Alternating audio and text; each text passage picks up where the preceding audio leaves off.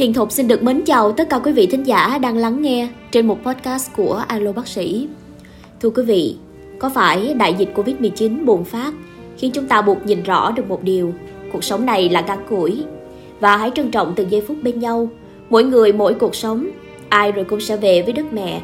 Chỉ là trước khi về với đất mẹ, bạn đã sống như thế nào thôi. Cuộc sống này là bản tình ca phải không?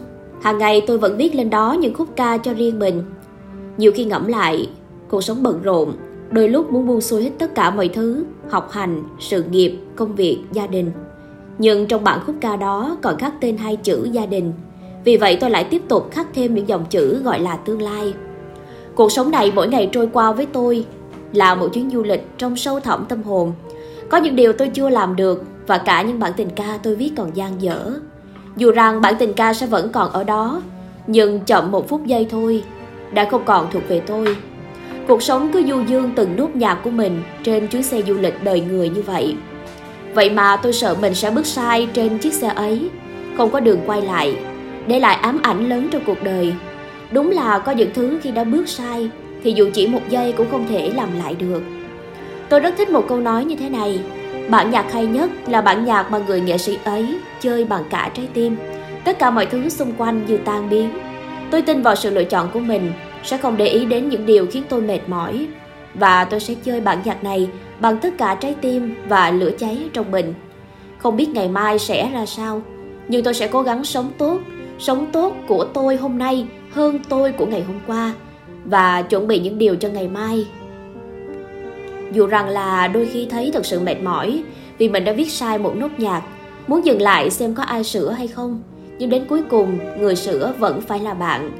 Đó chỉ là sự an ủi sâu thẳm trong tâm hồn bởi tôi hiểu rằng sẽ không có ai viết hộ bản nhạc cuộc đời của bạn cho cả ai và bản thân mỗi người cũng đang phải tự đi tìm bản nhạc cho chính mình. Đôi khi tôi tự hỏi rằng thế này, bản nhạc của cuộc đời tôi được viết đến bao giờ? Bao giờ sẽ kết thúc? Liệu có ai cùng tôi lắng nghe hay không? Ai sẽ đi cùng tôi? Hay họ chỉ mới nghe một chút rồi lại đi tìm bản nhạc hoàn hảo hơn? Nghĩa là ai sẽ đi cùng bạn và ai sẽ bỏ bạn ở giữa cuộc đời này? Nếu vậy tôi sẽ cầu cho họ không thể nào tìm được bản nhạc của cuộc đời dành riêng cho mình. Suy nghĩ của tôi như vậy là ích kỷ, nhưng đó là điều kiềm nén nỗi sợ trong tôi. Tôi sợ một chút hy vọng của mình bị dập tắt bởi những người vội lắng nghe, sợ họ bỏ rơi tôi, một mình giữa những nốt nhạc cô đơn này. Chính vì vậy tôi không dám đặt niềm tin với bất kỳ ai. Nhiều lúc cảm thấy mệt mỏi, nhiều lúc không muốn quan tâm đến sức khỏe của mình. Chợt nhận ra sống lý trí quá cũng là một nỗi cô đơn ở trong tâm hồn. Có phải như vậy hay không? Thực ra thì giờ tôi mới hiểu rằng là đáng sợ nhất trên đời không phải là mất đi tình yêu, cũng chẳng phải là mất đi người thân bên cạnh mình, mà chính là sự cay nghiệt của thế gian, cay nghiệt của thời gian. Nó có thể làm thay đổi tất cả mọi thứ, mất đi người thân, một sớm một chiều. Ngay cả chính những thứ mà tôi từng nghĩ đó là những điều sẽ mãi mãi ở bên tôi, đó là những điều tốt đẹp nhất. Vì vậy sẽ chẳng có gì là mãi mãi, theo thời gian, tình cảm con người cũng sẽ phai nhạt, chỉ có bạn yêu chính bạn có chăng là chịu từ bỏ hay không mà thôi. Tại sao cứ phải theo đuổi những thứ dường như là vô vọng? Thì cứ như vậy, Có bản nhạc nào là hoàn hảo đâu. Khi viết ra sẽ có người khen, Sẽ có người chê. Không biết được bao nhiêu là vừa đủ, Bao nhiêu là vừa dư, Bao nhiêu là hài lòng.